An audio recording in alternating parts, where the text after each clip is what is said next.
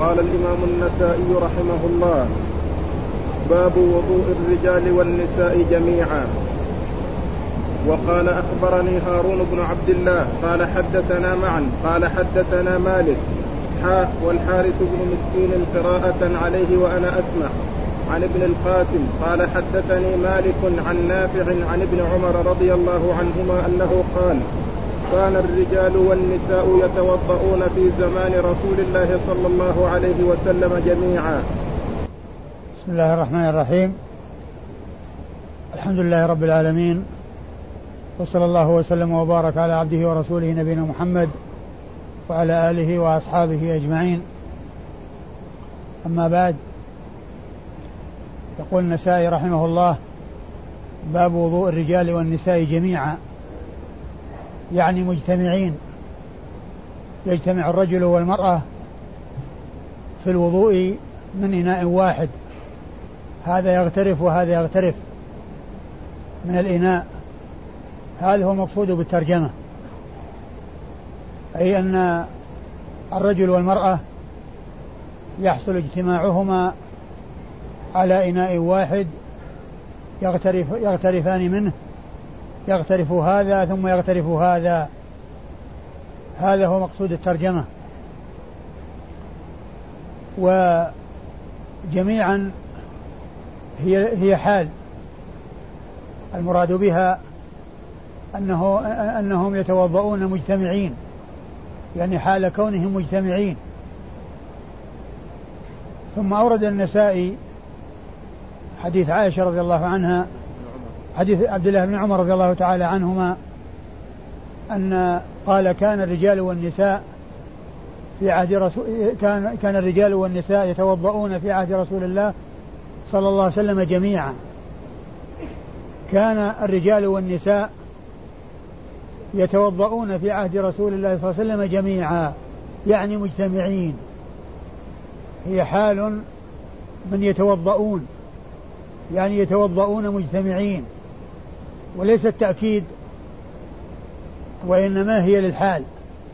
يعني يتوضؤون مجتمعين يعني ليس آه يعني معناه ليس يكون لا يكون توضؤهما كل واحد على حدة بل يحصل اجتماعهما يحصل منهم الاجتماع.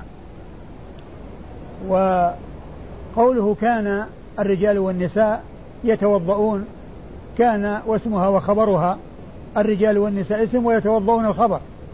ثم جميعا حال كان الرجال والنساء يتوضؤون مجتمعين يعني حال اجتماعهما في حال اجتماعهما.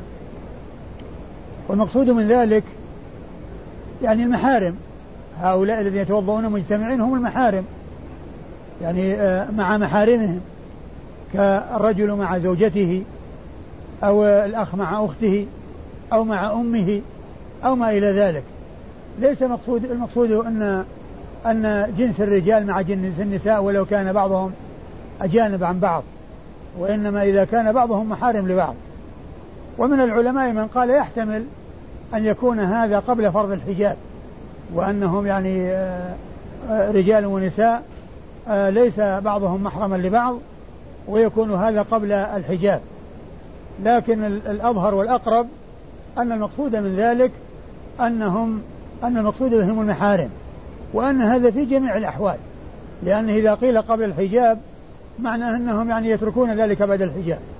ولكن المقصود من ذلك أن آه، أصحاب المحارم أن المحارم يتوضأ بعضهم مع بعض الرجل مع زوجته والأخ مع أخته والرجل مع بنته أو مع أمه أو ما إلى ذلك أي يكون في حق المحارم وليس في حق الأجانب.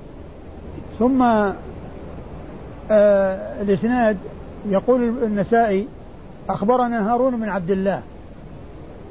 أخبرنا أخبرني هارون بن عبد الله. وأخبرني سبق أن ذكرت أن الفرق بينها وبين أخبرنا أن أخبرني يستعملها الراوي إذا كان سمع وحده من شيخه أو أخذ وحده عن شيخه تحمل وحده سواء كان عن طريق السماع أو القراءة. فيقول حدثني أو أخبرني. يعني معناه أنه ليس معه أحد لما حدثه شيخه. أما حدثنا وأخبرنا فإنهم يستعملونها فيما إذا كان الرجل تحمل ومعه غيره. تحمل ومع معه غيره بأن يكون الشيخ لم يحدث شخصا واحدا وإنما حدث جماعة من الطلاب أخذوا عنه في وقت واحد فكل واحد منهم يعبر فيقول حدثنا وأخبرنا. يعني معناه هو وغيره. هو وغيره. هذا هو الفرق بينهما في في اصطلاح المحدثين. فيستعملون أخبرني ويستعملون أخبرنا والفرق بينهما هو هذا. آه يقول أخبرني آه هارون بن عبد الله قال حدث قال حدثنا؟ قال حدثنا معا. عن مالك. عن مالك ولا حدثنا مالك؟ حدثنا مالك. حدثنا مالك؟ حدثنا مالك. ثم قال حاء والحارث بن مسكين. والحارث ابن مسكين؟ إيش؟ قراءة عليه وأنا أسمع. وش بعده؟ قال عن ابن والحارث بن مسكين قراءة عليه عن ابن القاسم. ثم قال والحارث بن مسكين قراءة عليه وأنا أسمع عن ابن القاسم. عن قال حدثني مالك. قال حدث قال حدثني مالك. فالنسائي له طريقان في هذا الحديث.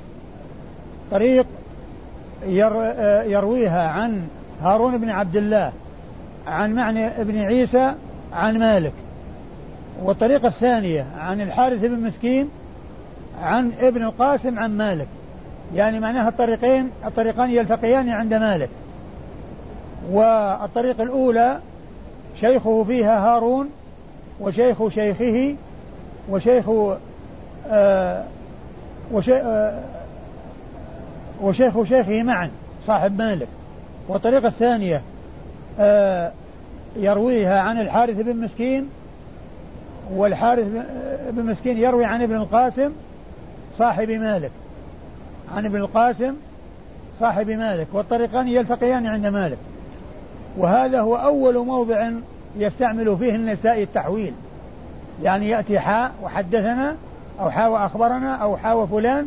هذا أول موضع. يعني معناه المواضع الكثيرة التي مضت والأحاديث العديدة التي مضت كلها ليس فيها تحويل.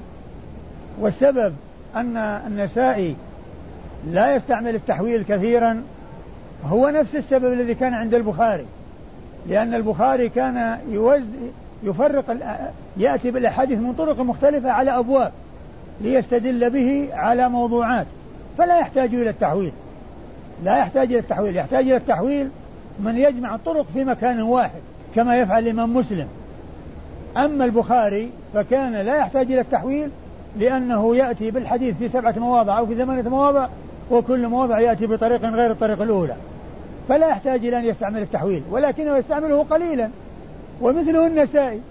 لما كان النسائي طريقته أنه يستعمل التحويل يستعمل التراجم كثيرا وكثير من المواضع. لا يأتي في الباب إلا حديث واحد ولهذا أرقام الأبواب ليست بعيدة عن أرقام الأحاديث بينهما شيء من التقارب لكثرة الأبواب. فمن أجل ذلك لا يحتاج إلى التحويل ولا يستعمل التحويل وإنما يستعمله قليلا. وهنا بدأ لأول مرة في كتابه السنن يستعمل التحويل. والمقصود من التحويل وهو يأتيان بكلمة حاء المقصود منها الإشارة إلى التحول من إسناد إلى إسناد لأنها لو لم تأتي الحاء لا كانت الواو التي بعدها تعطف على الذي قبلها ومعلوم أن الذي قبلها متقدم على الذي بعدها متقدم على الذي بعدها. فالذي قبلها مالك والذي بعدها الحارث المسكين فلو يعني آه لو لم يأتي آه آه يعني هذا التحويل لا ظن أن الإمام مالك يروي عن الحارث بن مسكين. والحارث مسكين متأخر عن عن الإمام مالك يروي عن الإمام مالك بواسطة ما يروي عنه مباشرة يروي عنه بواسطة. يعني يروي عنه بواسطة. إذا استعمال استعمال التحويل يعني فائدته الإشارة إلى التحول من إسناد إلى إسناد. يعني معناها أن الشيخ بعدما يذكر مسافة من الطريق يرجع ويأتي بطريق آخر ثم الطريقان يلتقيان عند عند عند مكان واحد ثم ينطلقان آه بطريق واحد. يعني هنا الآن آه اسنادان آه هارون هارون عن معن والحارث ابن مسكين عن ابن القاسم ومعا وابن القاسم يرويان عن مالك ثم تتحد الطريق مالك عن نافع عن ابن عمر. مالك عن نافع عن ابن عمر.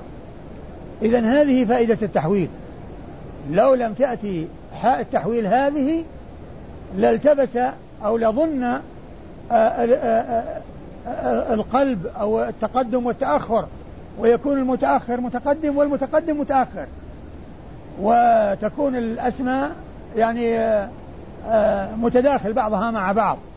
أما الإتيان بهذه الحاء فإنها تفصل وتميز وتدل على أن المؤلف أو أن المحدث وقف في إسناده الأول ورجع لينشئ إسنادا جديدا يتلاقى مع إسناده الأول ثم يتحدان بعد ذلك إلى إلى أن يصل الرسول صلى الله عليه وسلم وأحيانا يأتي التحويل ويعني يستمر الإسناد ثم يأتي بإسناد آخر يكمله إلى النبي عليه الصلاة والسلام.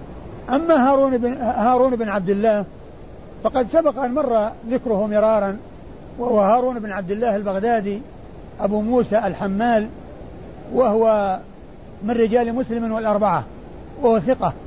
خرج حديثه الإمام مسلم وأصحاب السنن الأربعة ولم يخرج له البخاري شيئا.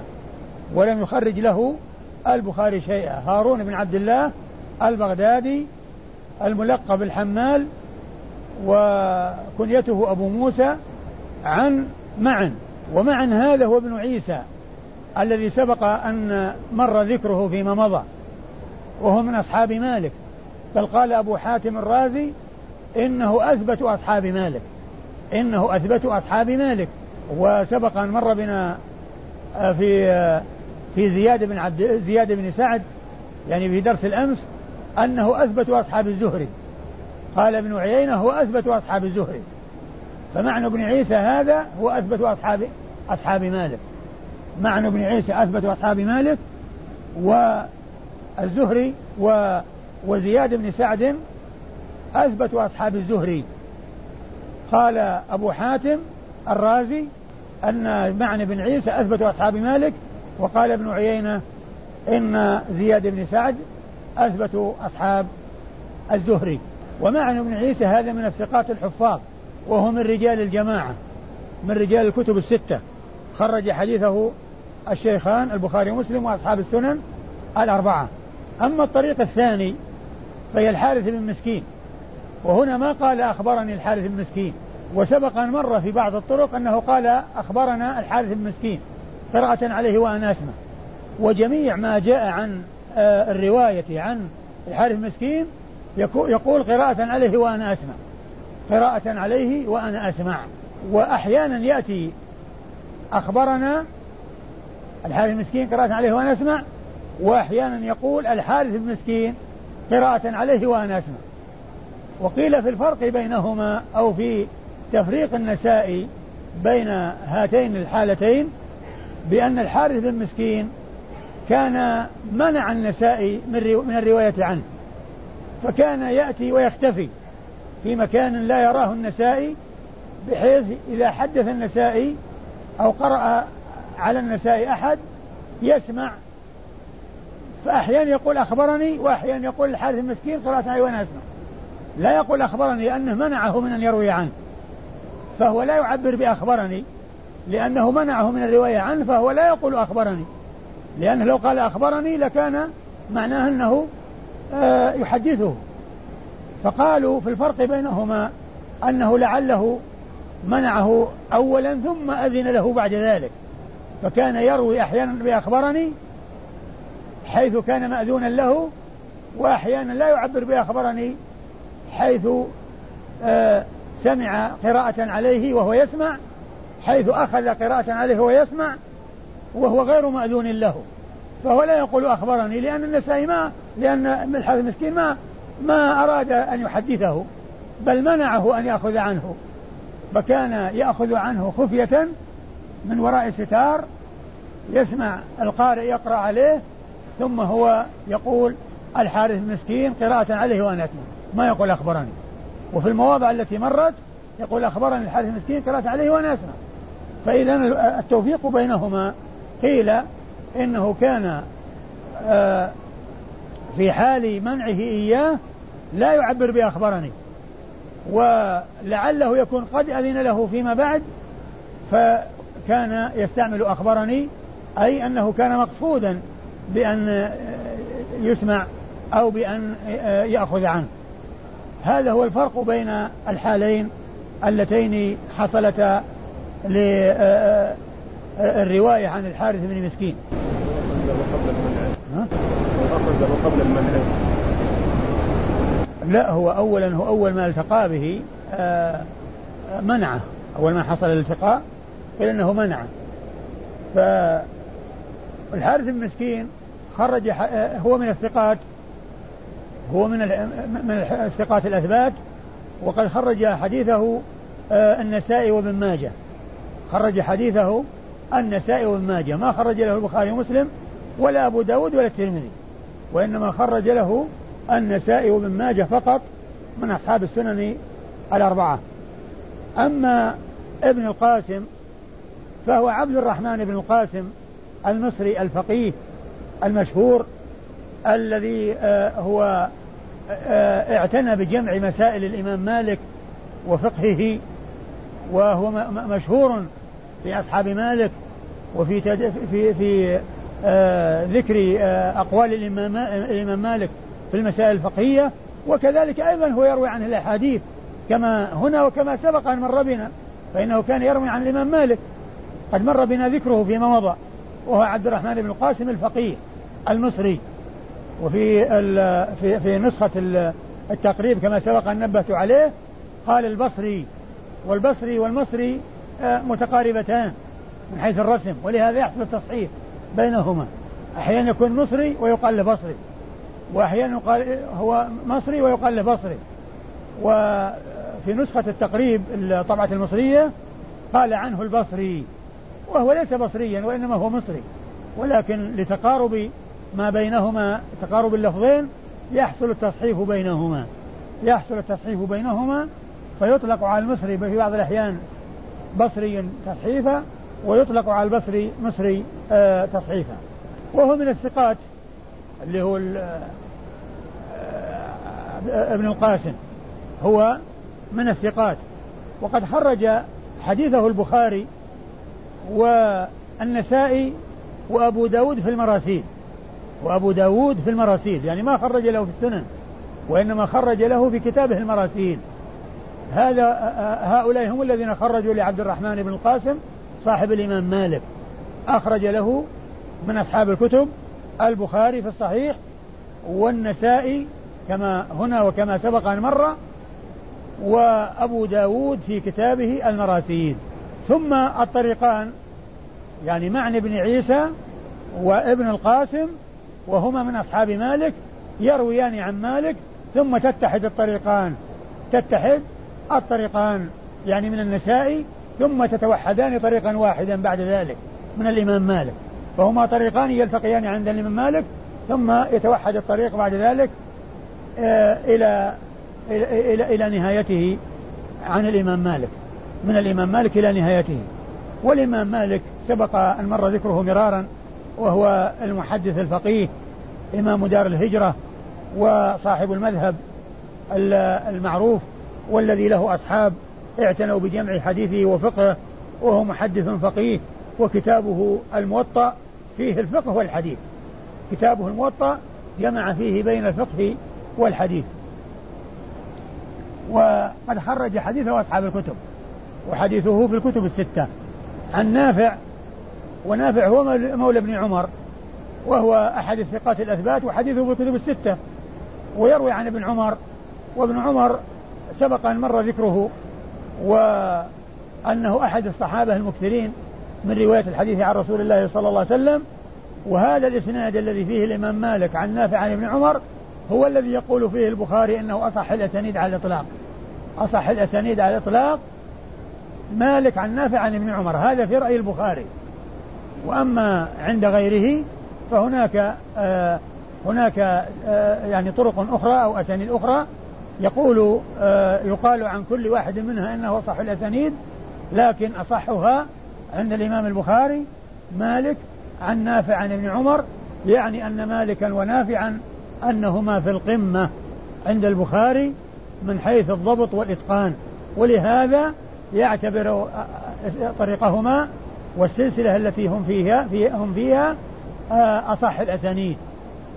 بعدين قال باب فضل الجنب وقال أخبرنا قتيبة بن سعيد قال حدثنا الليل عن ابن شهاب عن عروة عن عائشة رضي الله عنها أنها أخبرته أنها كانت تغتسل مع رسول الله صلى الله عليه وسلم في الاناء الواحد.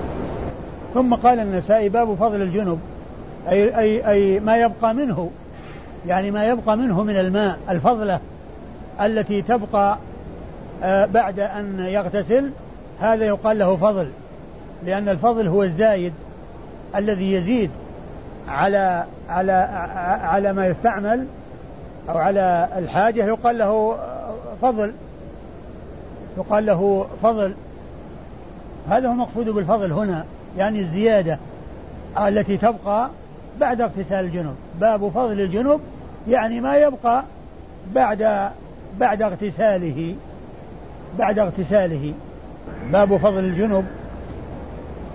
أي ما يبقى بعد اغتساله يعني أن أن أن حكمه أنه ماء طاهر يعني يجوز استعماله ويمكن استعماله وأن كون كون الجنب يغترف من إناء ويغتسل من إناء يتناول منه وما فما يبقى بعده يمكن أن يستعمل لأنه طهور.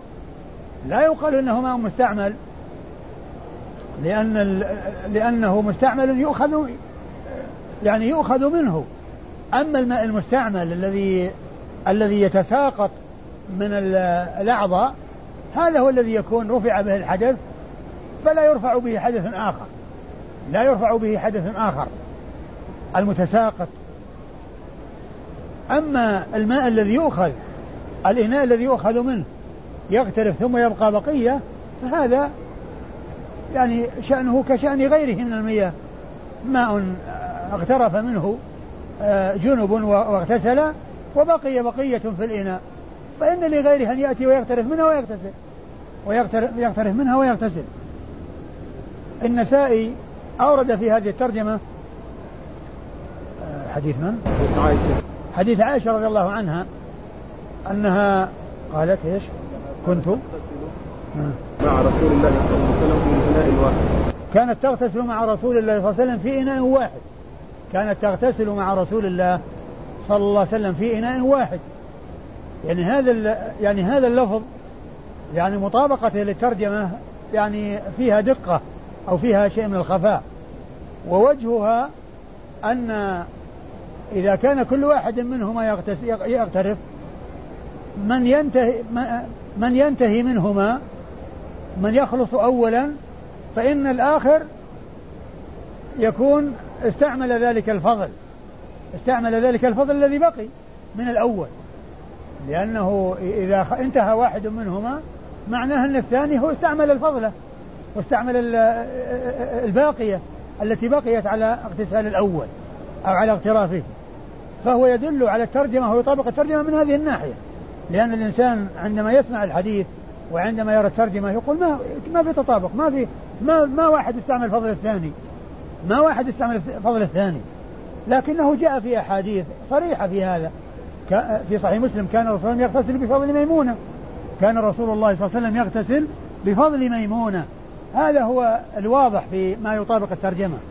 الذي هو واضح في المطابقة كان الرسول صلى الله عليه وسلم يغتسل بفضل ميمونة.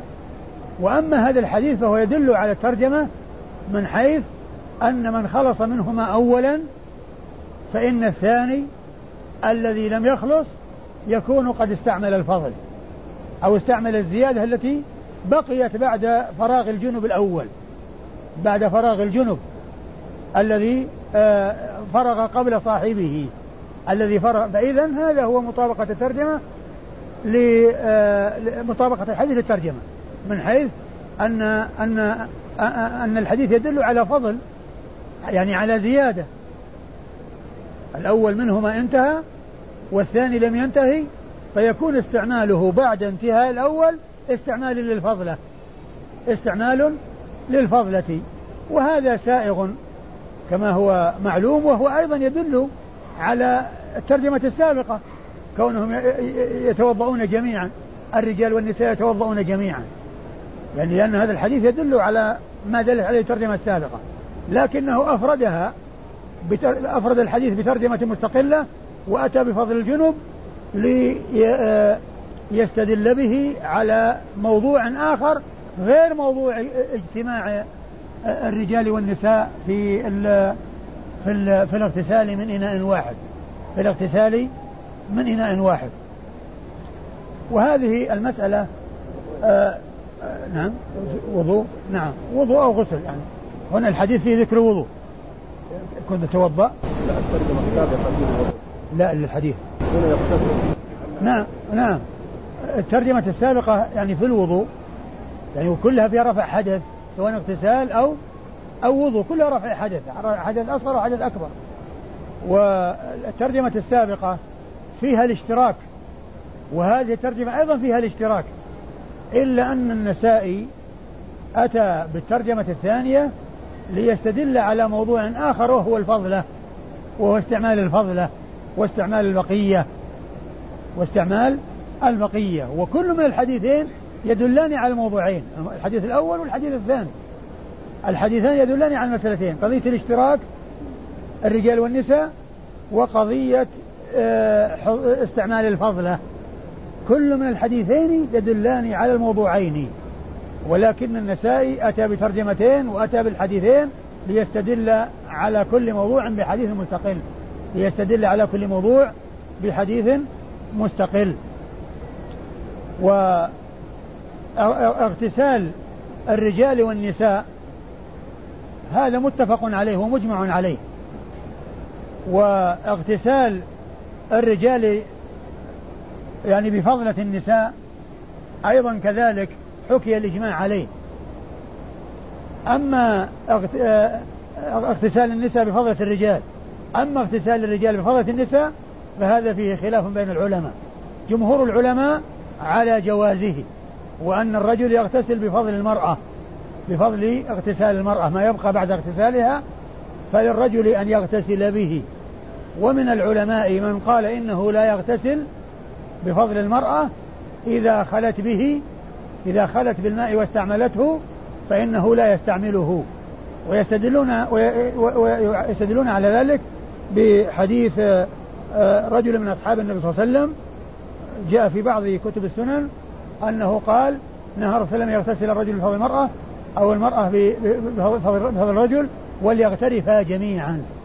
وقد صححه بعض العلماء لكن بعضهم ضعفه واعتبر الأحاديث الكثيرة الصحيحة الدالة على الجواز مطلقا ومن الحديث الذي في صحيح مسلم كان رسول الله صلى الله عليه وسلم يغتسل بفضل ميمونة. كان رسول الله صلى الله عليه وسلم يغتسل بفضل ميمونة. و آه ومن العلماء من قال إن إن إن المقصود بالمنهي عنه إنما هو المستعمل وهو المتساقط المتساقط من الأعضاء. وهذا ليس بواضح. أو قيل إنه آه للكراهة. النهي للكراهة لا للتحريم. فيكون التفريق بينهما أن ما جاء من الأحاديث الدالة على الفعل يدل على الجواز وما جاء من المنع يدل على الكراهة. ها؟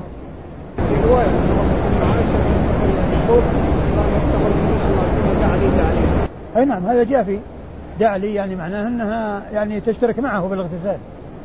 يعني تشترك معه في الاغتسال. أحاديث كثيرة جاءت في قضية قضية الاشتراك وقضية اغتسال الرجال بفضل النساء ومنها الحديث في صحيح مسلم في فضل في اغتسال الرسول بفضل ميمونة.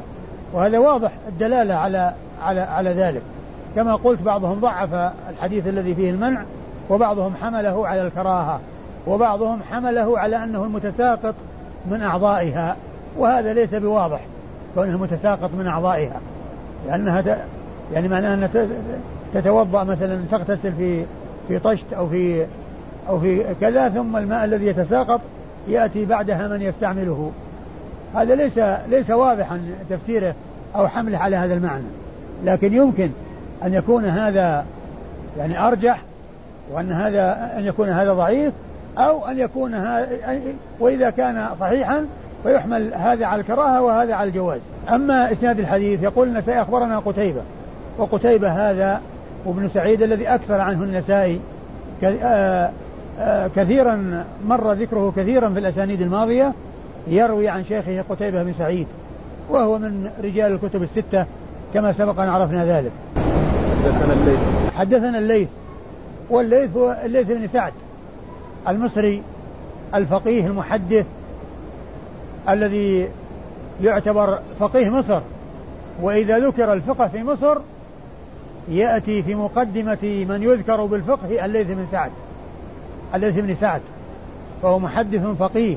وكما ذكرت لكم فيما مضى قد أفرده الحافظ بن حجر في رسالة ترجمته وبين كثيرا من من من مناقبه وفضائله وأعمال وفقهه وحديثه في رسالة مستقلة اسمها الرحمة الغيثية في الترجمة الليثية وهي موجودة مطبوعة في ضمن الرسائل المنيرية مجموعة الرسائل المنيرية. هذه الرسالة للحافظ بن حجر. التي أفردها لترجمة الليث بن سعد واسمها الرحمة الغيثية. في الترجمة الليثية آه، مطبوعة ضمن مجموعة الرسائل المنيرية. وأذكر أنه قال أنه لا يعلم يعني ذكر آه، آه، أنه قال أنه لا يعلم مسألة شذ فيها أو قال قولا يخالف غيره فيها إلا في مسألة واحدة وهي ميتة الجراد. كان يقول بحرمتها ميتة الجراد كان يقول بحرمتها. أيوة. عن ابن شهاب عن ابن شهاب وابن شهاب هو الزهري الذي ذكرت فيما مضى أنه يأتي بصيغتين بصيغة ابن شهاب وبصيغة الزهري. يأتي بلفظ الزهري وبلفظ ابن شهاب.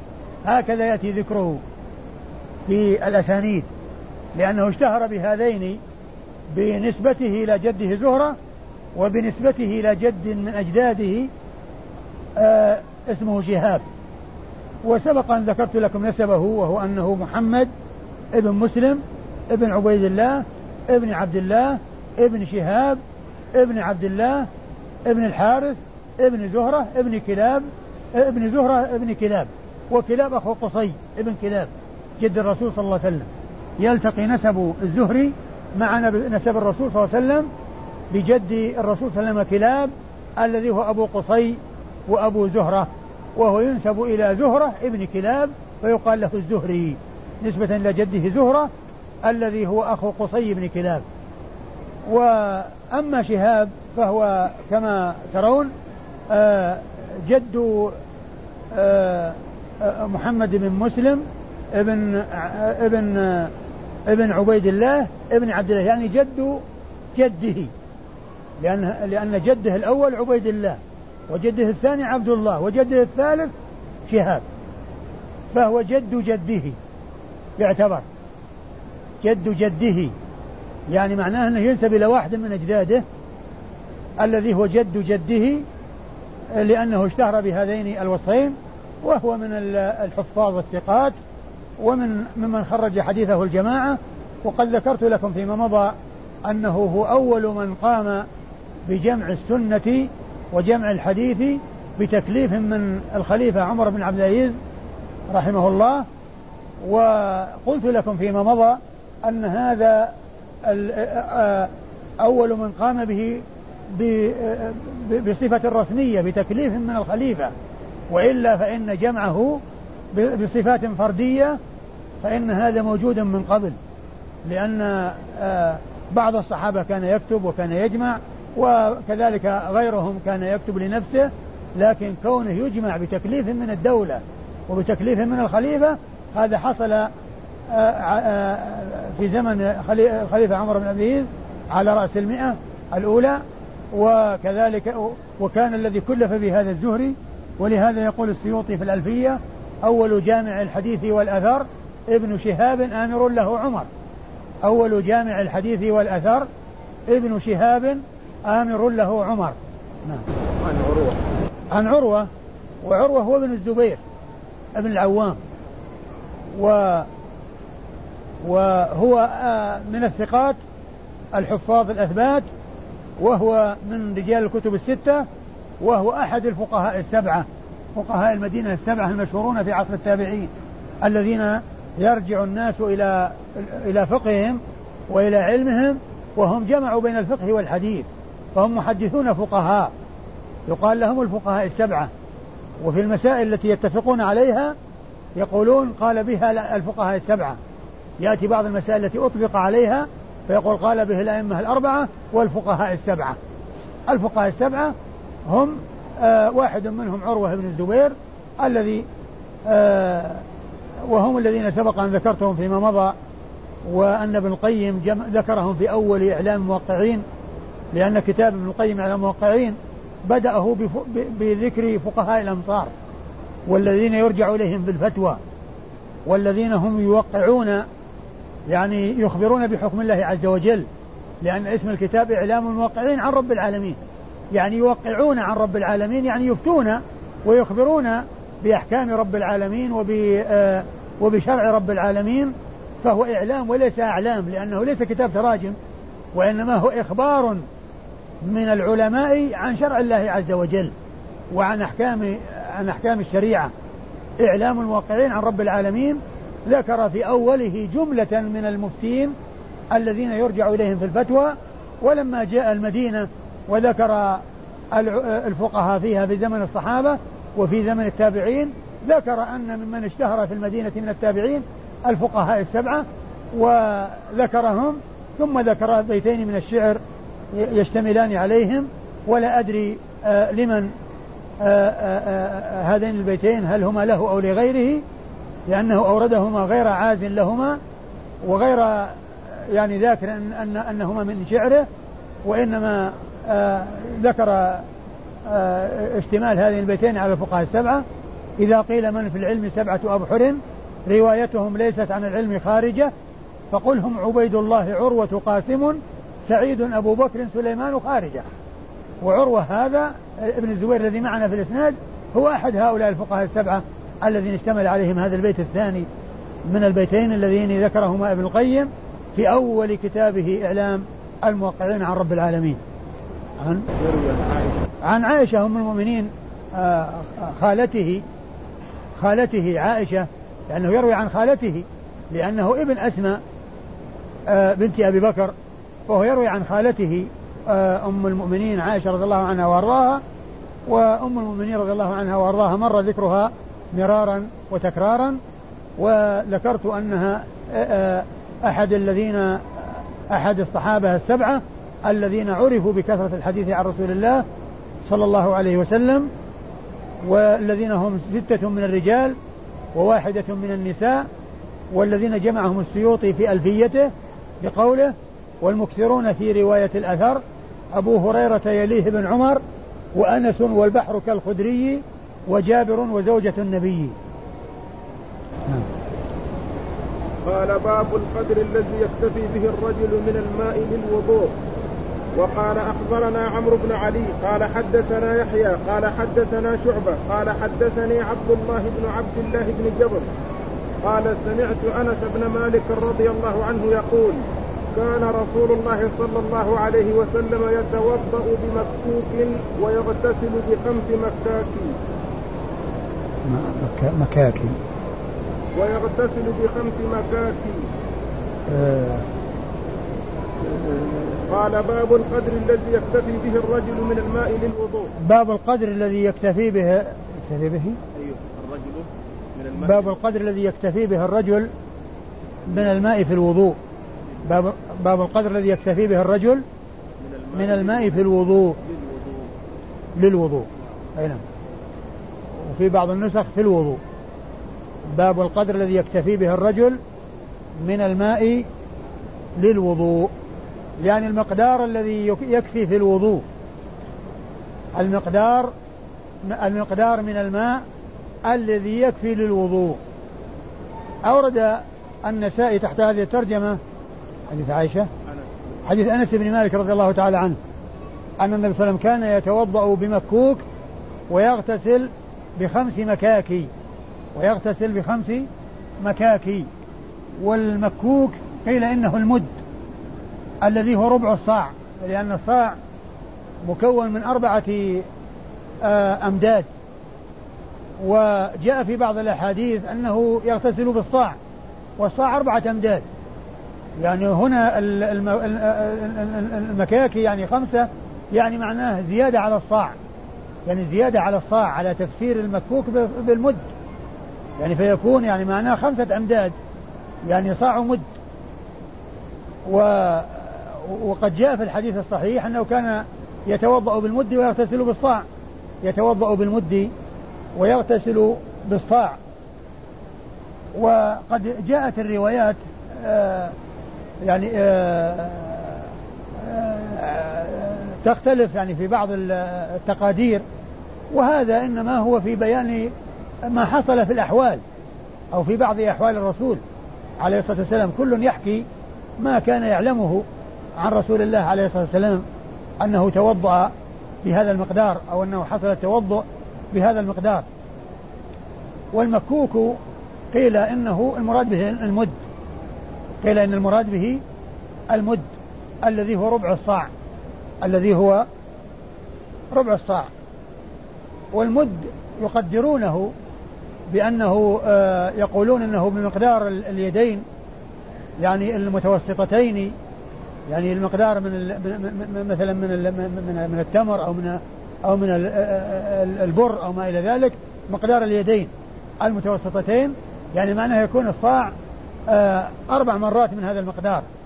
لكن يبدو يعني إذا إذا نظرنا للصاع الذي هو موجود عندنا والذي هو يعني آه، آه، يعني آه، يعني قريب من صاع النبي صلى الله عليه وسلم أو أو مثله يعني نجد أن أربع يعني بأيدينا لا تصل إلى إلى إلى ملئه. لا تصل إلى ملئه. ولعل السبب في هذا والله أعلم أن المتقدمين كانت أيديهم كبار والناس يعني فيما بعدهم يعني كانوا بخلافهم في الصغر ولهذا الذين حكوا ذلك في الماضي يعني يحكون عن واقع أيديهم ومن المعلوم أنه قد جاء في الحديث عن رسول الله صلى الله عليه وسلم أنه قال خلق الله آدم على صورته طوله ستون ذراعا ولم يزل الخلق ينقص حتى الآن. ولم يزل الخلق ينقص حتى الآن. فكان ستون ذراعا ونقص الحجم ومقدار الناس عن تلك المقادير في الأزمان المختلفة. و فيحتمل أن يكون الأمر أن حصل النقصان أيضا. يعني بعد بعد ذلك الزمن فصار مقدار الكف أو مقدار ما يكون في الكفين وأن أربعة من من مما يكون في كفيهم يعني يملأ الصاع وأربعة مما يكون في أيدينا لا يملأ الصاع لعل هذا هو السبب.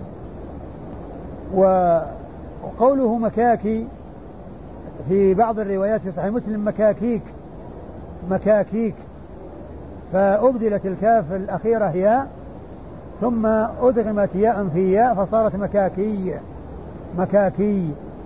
وفي بعض الروايات في صحيح مسلم مكاكيك. يعني آخر آخرها كاف. آخرها كاف.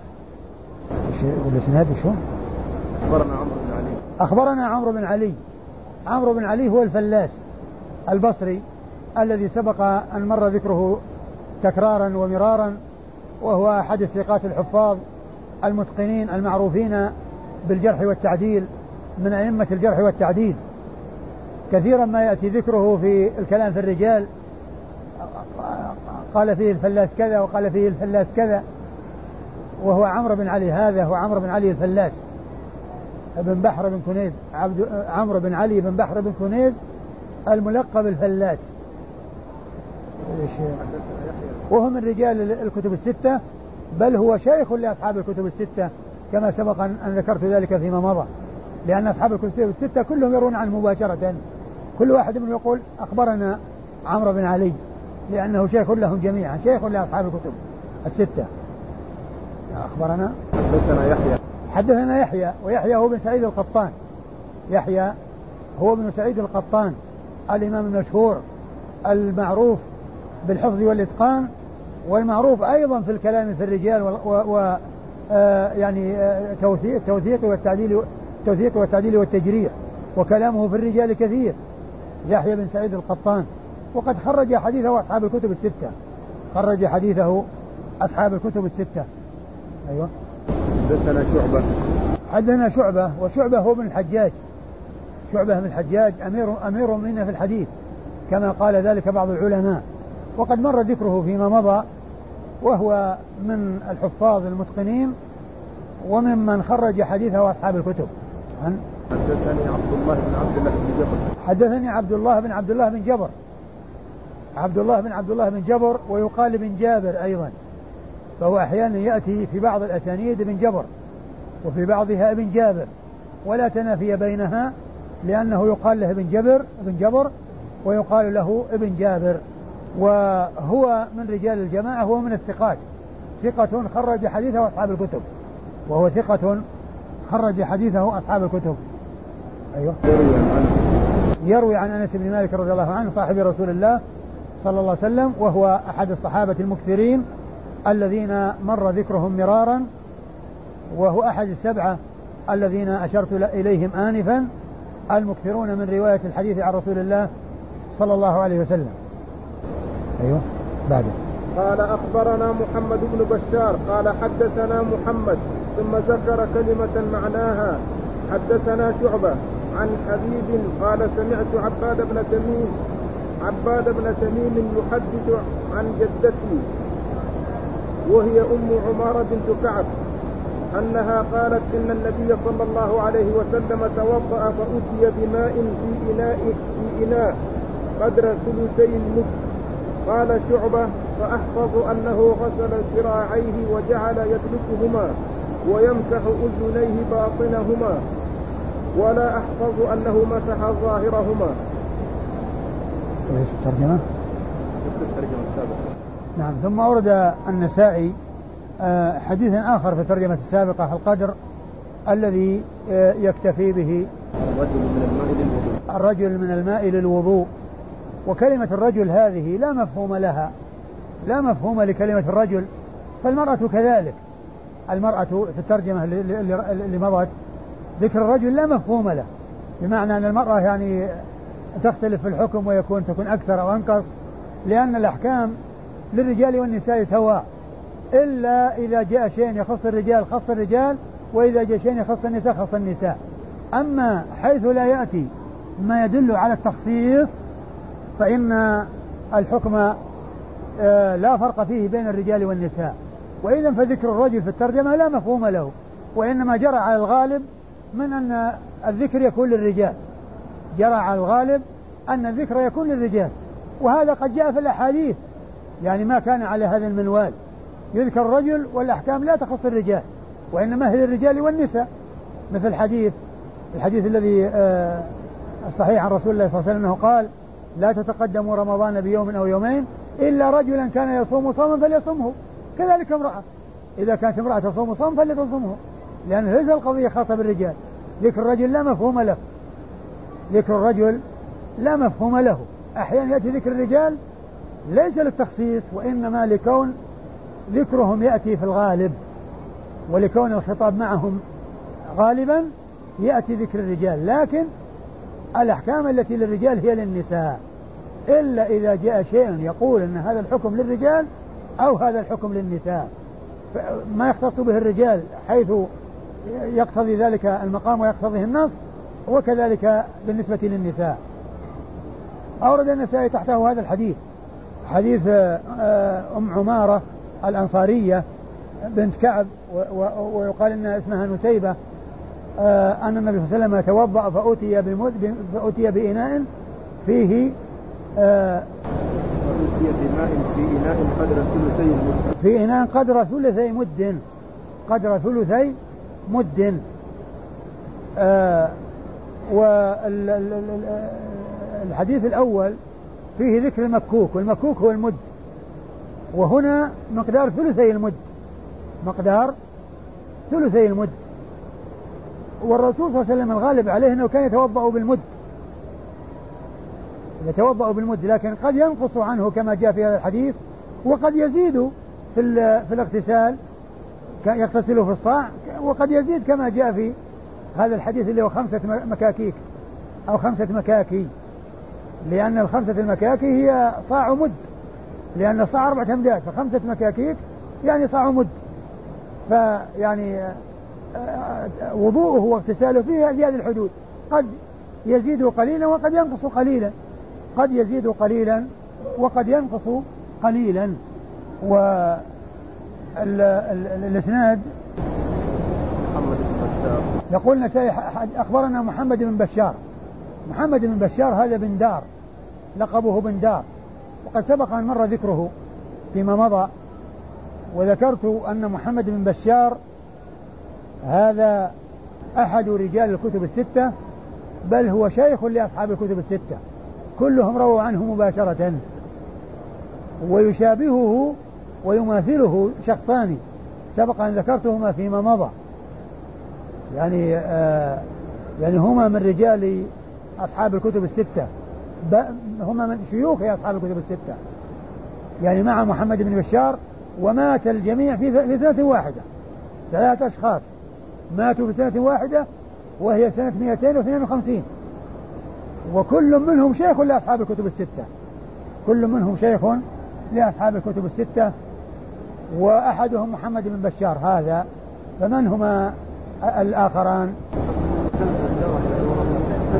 محمد بن مثنى الملقب الزمن ويعقوب بن إبراهيم الدورقي.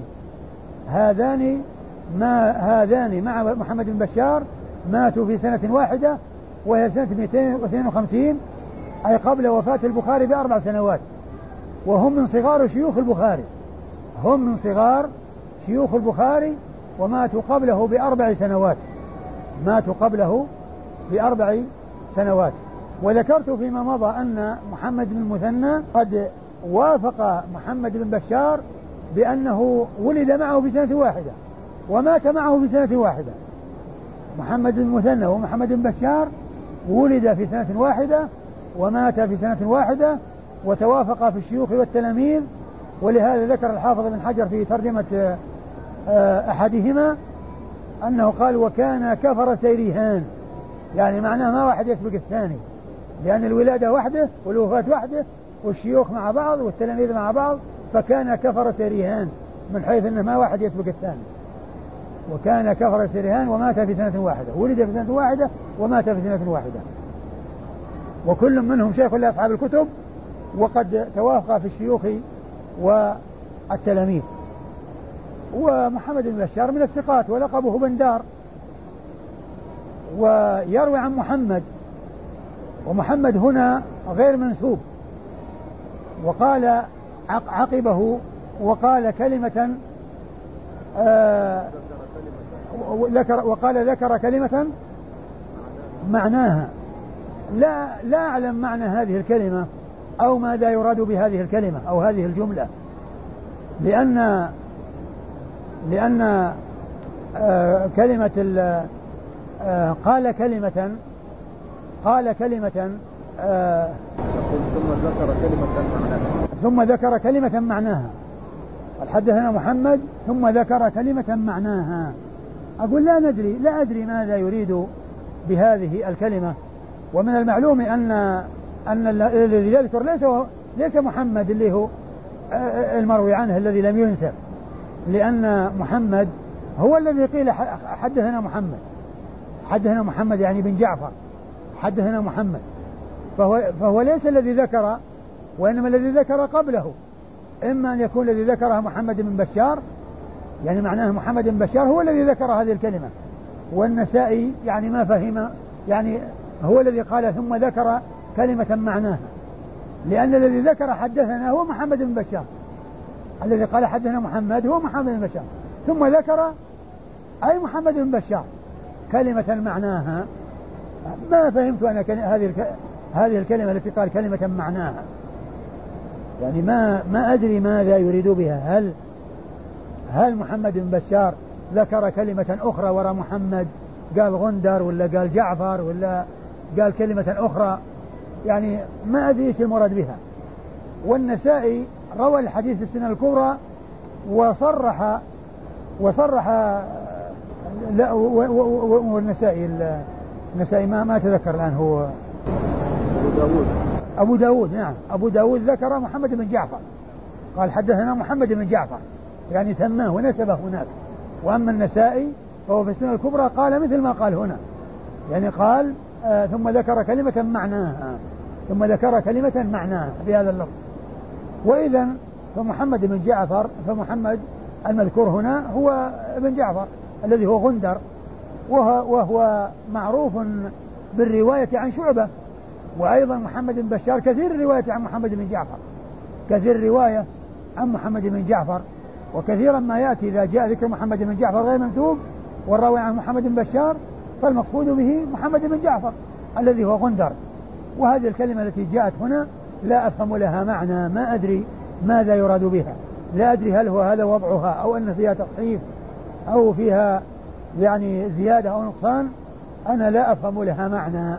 أه ومحمد بن جعفر هذا هو غندر وقد سبق أن مر ذكره وهو من الثقات وهو يعني من رجال الجماعة خرج حديثه أصحاب الكتب وهو يروي هنا عن شعبة بن الحجاج وقد مر ذكره وهو الذي وصف بأنه أمير المؤمنين في الحديث. إيش بعده؟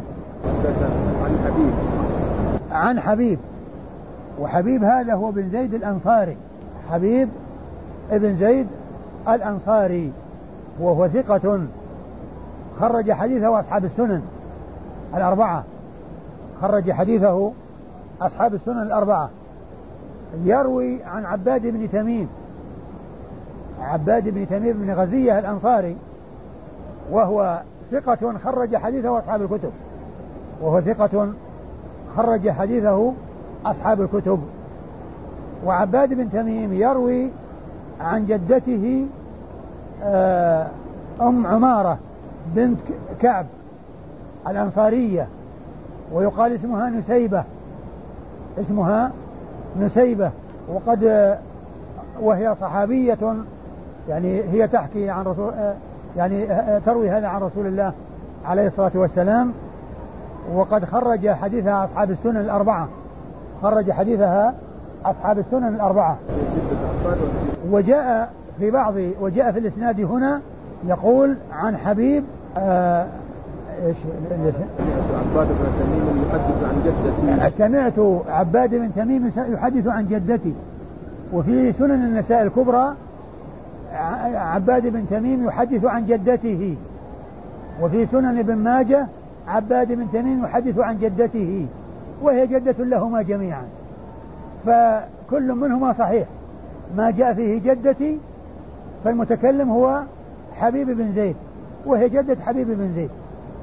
وما جاء فيه الضمير بالضمير الغائب يعني يقول يقول إذا قال حبيب بن زيد عن عن تميم عن جدته والضمير يرجع إلى تميم هي جدة تميم. هي جدة تميم. هي والدة تميم. تميم بن غزية هي والدة تميم والد والد عب والد عباد هي والد هي جدة تميم والد والد عباد. وهي أم عبد الله بن زيد بن عاصم راوي حديث الوضوء. وهو أخوه لأمه أخوه لأمه لأن عبد الله بن زيد بن عاصم أخو تميم بن ابن غزية من أمه. فهي جدة لعباد لأنها أم لتميم والده وهي أيضا جدة لزيد لحبيب بن زيد ذكر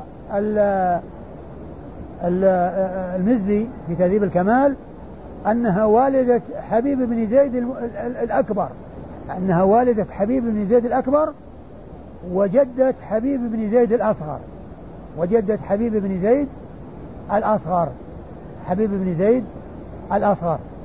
وقال إنه روى عنها يعني آه، حفيدها عباد بن تميم وروى عنها وروى عنها وروى وروى حبيب بن زيد عن مولاة عن عن عن مولاة جدته عن مولاة جدته أم عمارة.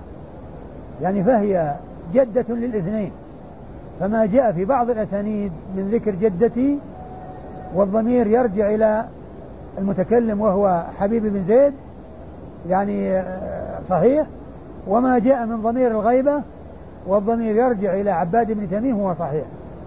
ففي سنن النساء الكبرى وفي سنن أبي داود عباد يحدث عن جدته. وفي السنن الصغرى عندنا يعني قال يحدث آآ آآ سمعت يحدث عن جدتي. يقول حبيب بن زيد عن عباد بن تميم سمعت يحدث عن جدتي. فكل من يعني الضميرين صحيح لأنها جدة للجميع. جدة لهذا وجدة لهذا. ها؟ لا أبو داود. ما ما رواه بالحديث ماجه. ها؟ لا لا لا. هو أبو داود مثل ماجه. الحديث خرجه اثنان من أصحاب السنن وهو النسائي وأبو داود وأما ابن ماجه ما خرج الحديث وموجود في سنن أبي داود عن جدته والضمير يرجع إلى عباد والموجود في سنن النساء الكبرى كذلك مثل ما هو موجود عند أبي داود. والذي عندنا جدتي والمتكلم هو حبيب بن زيد وكل من النسبتين صحيح. كل من النسبتين صحيح لا قول عب حبيب بن زيد جدتي ولا قوله عن حباد بن عباد بن تميم قوله جدته لأنها جدة للاثنين ثم قال بعد ذلك قال شعبة قال شعبة آه يعني بعدما ذكر الحديث قال شعبة آه إيش قال؟ فأحفظ أنه غسل الذراعين فأحفظ يعني أنه روى عن حبيب بن زيد أنه غسل غسل ذراعيه ودلكهما وأنه مسح أذنيه باطن أذنيه ولم أحفظ أنه مسح ظاهرهما. يعني أنه ما ما حفظ يعني ال ال آه هذا يعني اللي هو الأخير عن في روايته عن حبيب بن زيد. يعني ما حفظ هذا عن في روايته عن حبيب. آه ابن زيد وما جاء من قوله إنه لم يحفظ أنه مسح ظاهرهما. قد جاء في بعض الأحاديث ما يدل على أن مسح الاذنين يكون لباطنهما ولظاهرهما. تكون السبابة في داخل الأذن في باطنها والإبهام تمسح ظاهرها فالسبابه تمسح داخل الأذن والإبهام تمسح ظاهر الأذن. وقد جاء بذلك الحديث عن رسول الله صلى الله عليه وسلم. فالذي ذكر آه شعبة أنه لم يحفظه في هذا الحديث هو ثابت في بعض الأحاديث الأخرى. والله أعلم. وصلى الله وسلم وبارك على عبده ورسوله نبينا محمد وعلى آله وأصحابه أجمعين.